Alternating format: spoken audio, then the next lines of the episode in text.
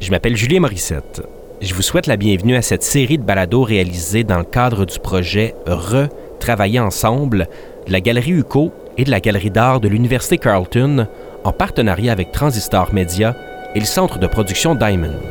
Ce projet sur le thème de la collaboration reçoit l'appui financier de l'Université du Québec en Outaouais, l'Université Carleton, le Conseil des arts du Canada et l'Ontario Arts Council, un organisme du gouvernement de l'Ontario, la ville de Gatineau, la Fondation Stonecroft pour le symposium et le Risa Greenberg Digital Initiatives Fund pour la série de balados et la résidence de production d'Émilie Monet. Retravailler ensemble met en commun les forces des deux seules galeries universitaires de la région d'Ottawa et Gatineau et permet d'affirmer par la thématique même l'effort et l'importance de la collaboration dans l'avancement de la pratique commissariale et artistique. En présentant des pratiques contemporaines canadiennes et internationales, ce projet permet à la fois de proposer des œuvres, des idées et des stratégies qui reflètent différents milieux et plusieurs réalités. Aujourd'hui, je m'entretiens avec Hannah Jickling et Helen Reed, artistes du projet Retravailler ensemble. Helen Reed et Hannah Jickling collaborent depuis 2007 et sont basées à Vancouver, sur les territoires ancestraux non cédés des Premières Nations Musqueam, Squamish et tsleil Leurs projets prennent la forme d'installations publiques, de situations sociales et d'événements qui circulent sous forme de photographies, de vidéos, d'imprimés et de multiples d'artistes. Ils se passionnent actuellement pour le phénomène du contact high, propre au travail collaboratif, en particulier dans le cadre de leur collaboration récente avec des enfants. À l'automne 2017, elles ont publié aux éditions YYZ Books Multiple Elementary, un livre qui explore la classe de l'école primaire en tant que site d'invention et de réception des pratiques d'art contemporain. Leur travail est présenté jusqu'au 28 avril 2019 à la Carleton University Art Gallery. Okay, so let's talk about the Big Rock Candy Mountain project. Mm-hmm. Can you describe what this project is? Sure. So, Big Rock Candy Mountain is uh, we we call it a candy factory in an elementary school, and that elementary school is Queen Alex Queen Alexandra Elementary in East Vancouver. Um, so it is a place where artists and kids work together to talk about taste and flavor. So we do a lot of research about children's culture in the form of candy. So the, these things that are um, targeted and marketed towards kids, uh, and then we reinvent that with the kids through these collaborative projects. So that, in a nutshell, that's kind of what Big Rock Candy Mountain is. I would say also it's um, we're really engaged with a public practice and the ways that that manifests. So that is a continuous kind of um, I don't want to say inspiration, but it's something that we still feel excited to innovate. So I guess in terms of moving the research that we've been producing with kids, moving it outside of the school in the form of artist multiples, and having those p- multiples circulate in public and in retail locations has been exciting for us to think about as part of a public practice. And when you meet the kids for the first time, how do you pitch the project or how do you explain? We when we first like we've we've done classroom projects before when we lived in Toronto. Um, so with this one, we were trying to figure out like how can we not just look like another pair of adults entering a classroom. So for our first meeting with the kids that we started working with there, who a lot of them we've worked with for three years now, we the night before we were kind of racking our brains like how are we going to look different or how are we going to signal that this is different so or how do we set the tone? Yeah, so we made jelly bean costumes, but they were they were not very recognizable as jelly beans. So I think that they did the trick though, because I think we yeah. just looked pretty stupid, and I, yeah, we didn't look like serious adults. I don't. Think. Yeah, so that was the first meeting, and then we all sang the Big Rock Candy Mountain song together.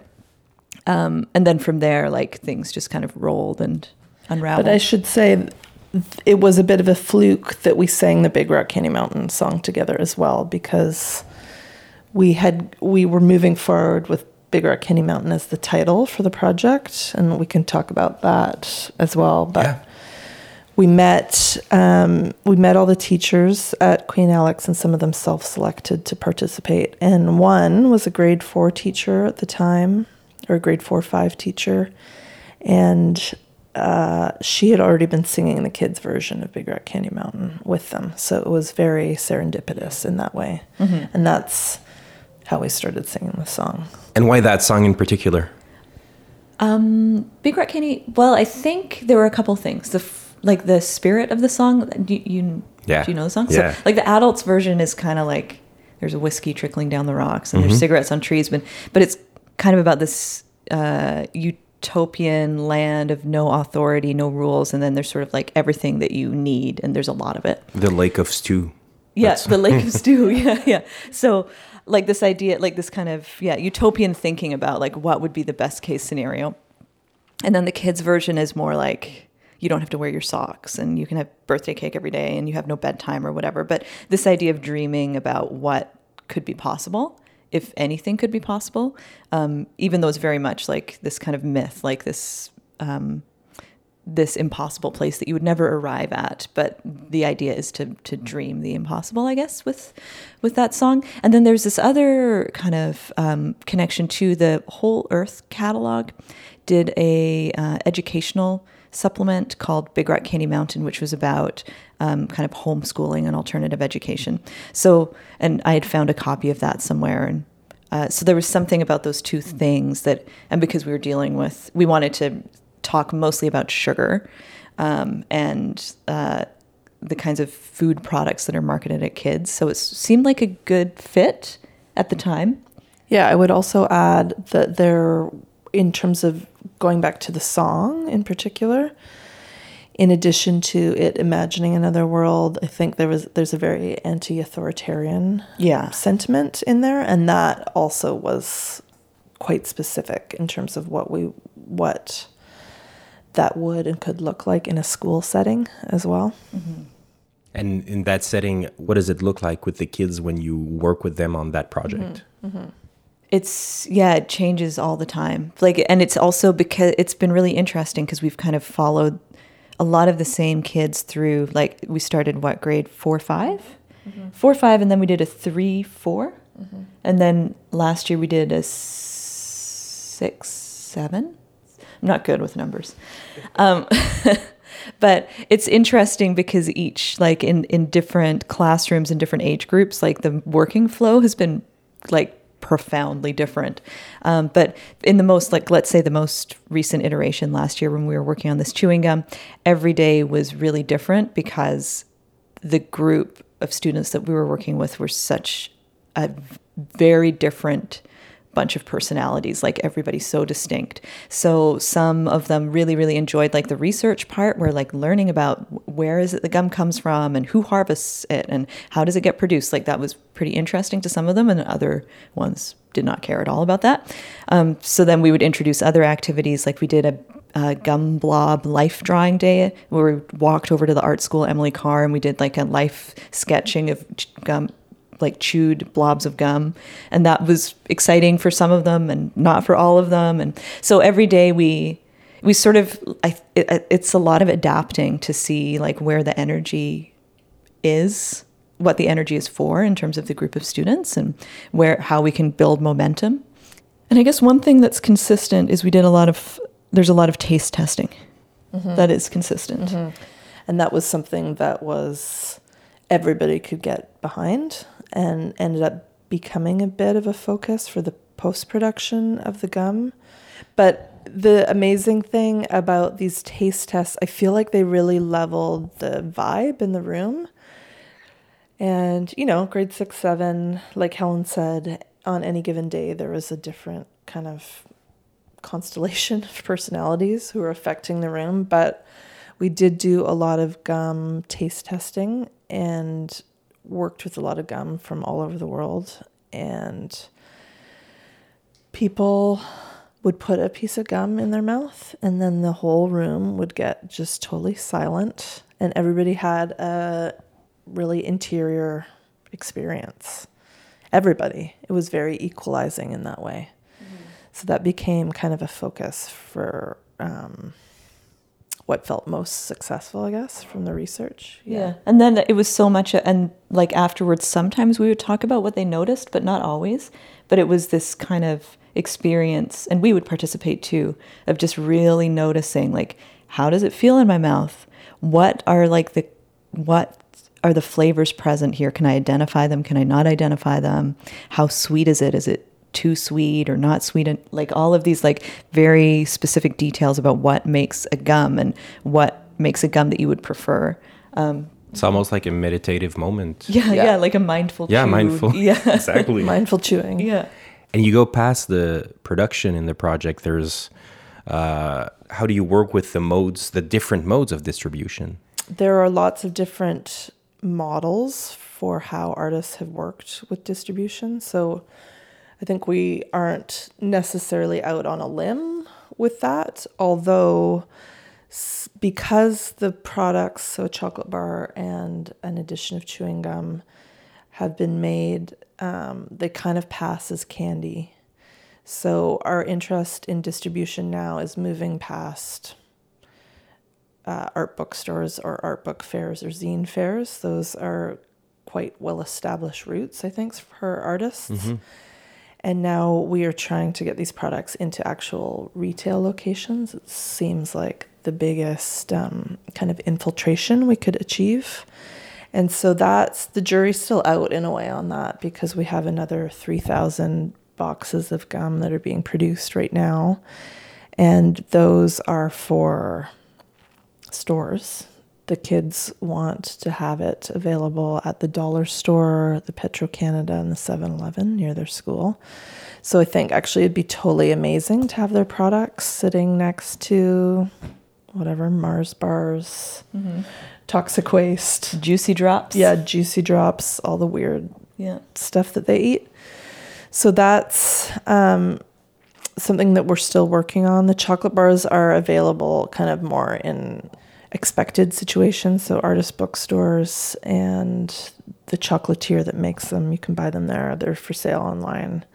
One big, huge success we had with distribution was really tactical and it started at the very beginning of the gum project knowing that thousands of kids hit the streets every year for halloween so we had 3,000 boxes ready this past year for Halloween and t- kind of tapped into that or piggybacked on that distribution um, scenario.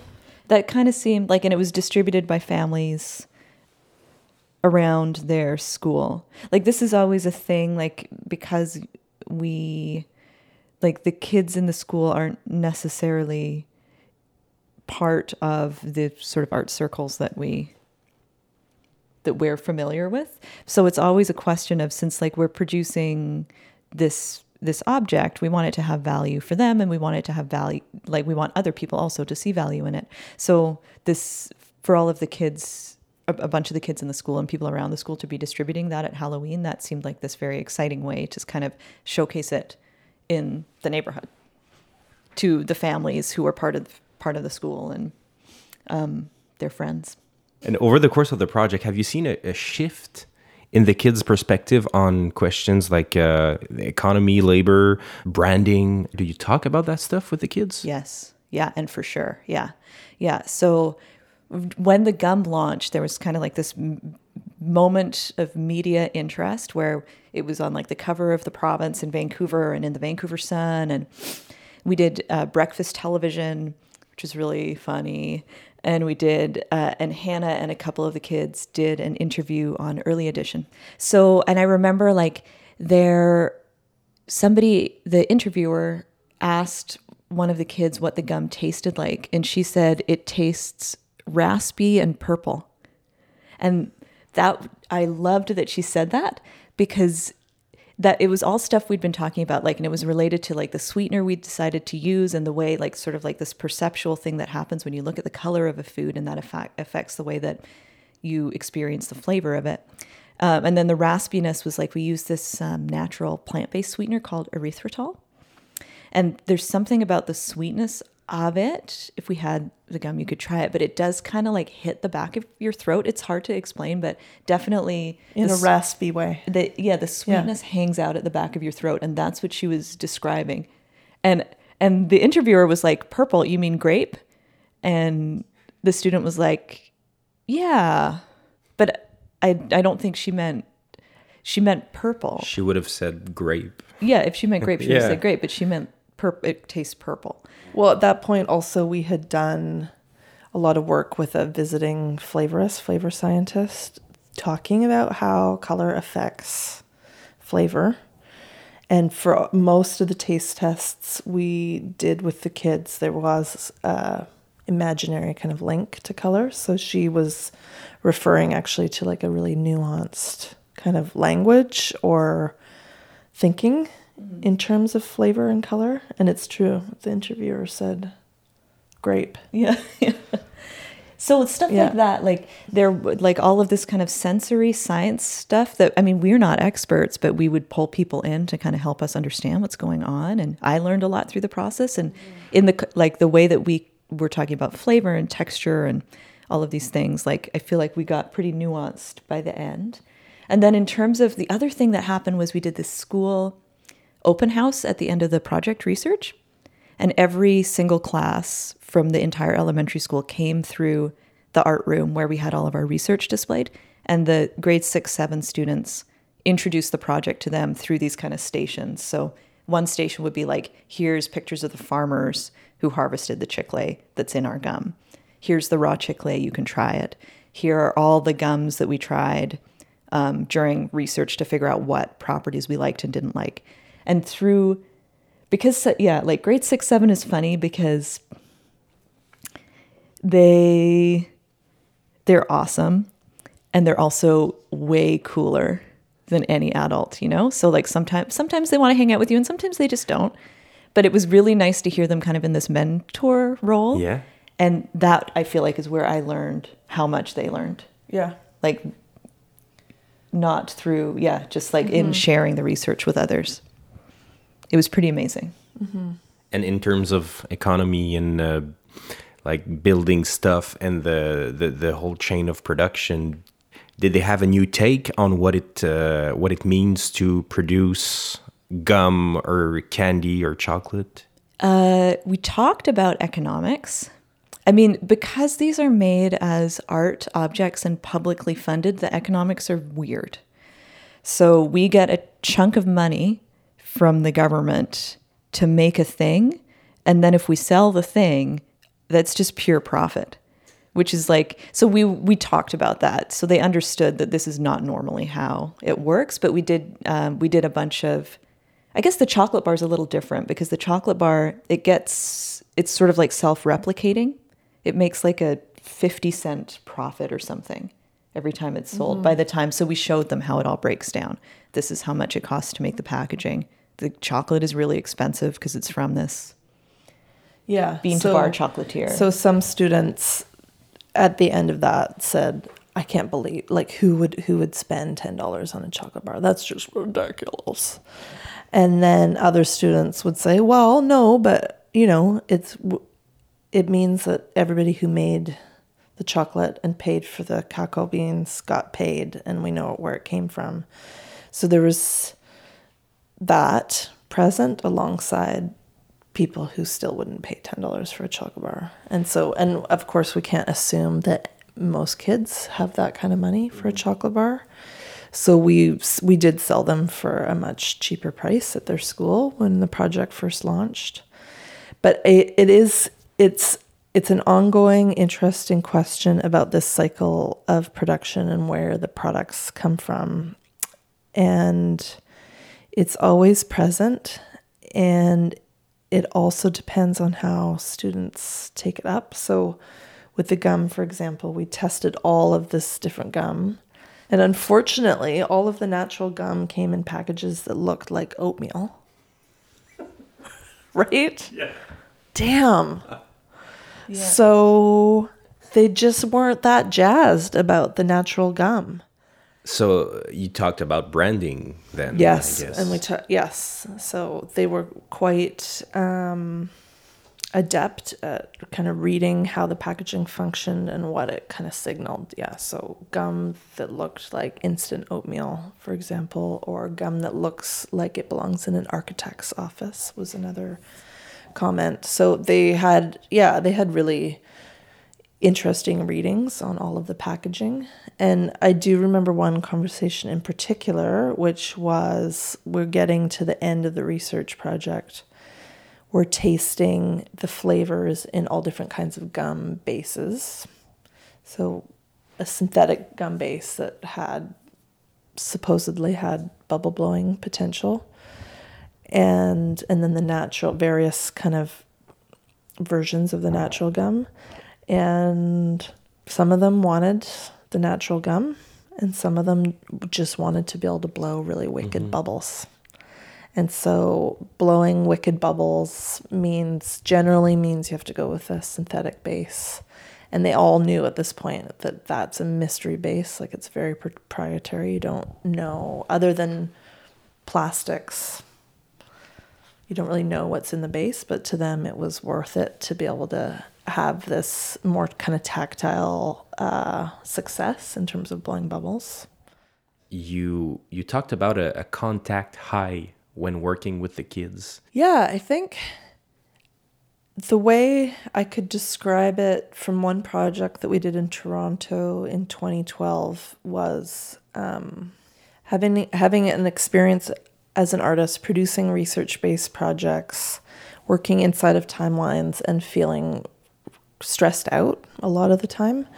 And because we were developing a project at that time with a grade six class, the energy always shifted by the end of the day, or even when we stepped into the classroom. So we were, it was quite a rigorous project, and the, the turnover was really fast.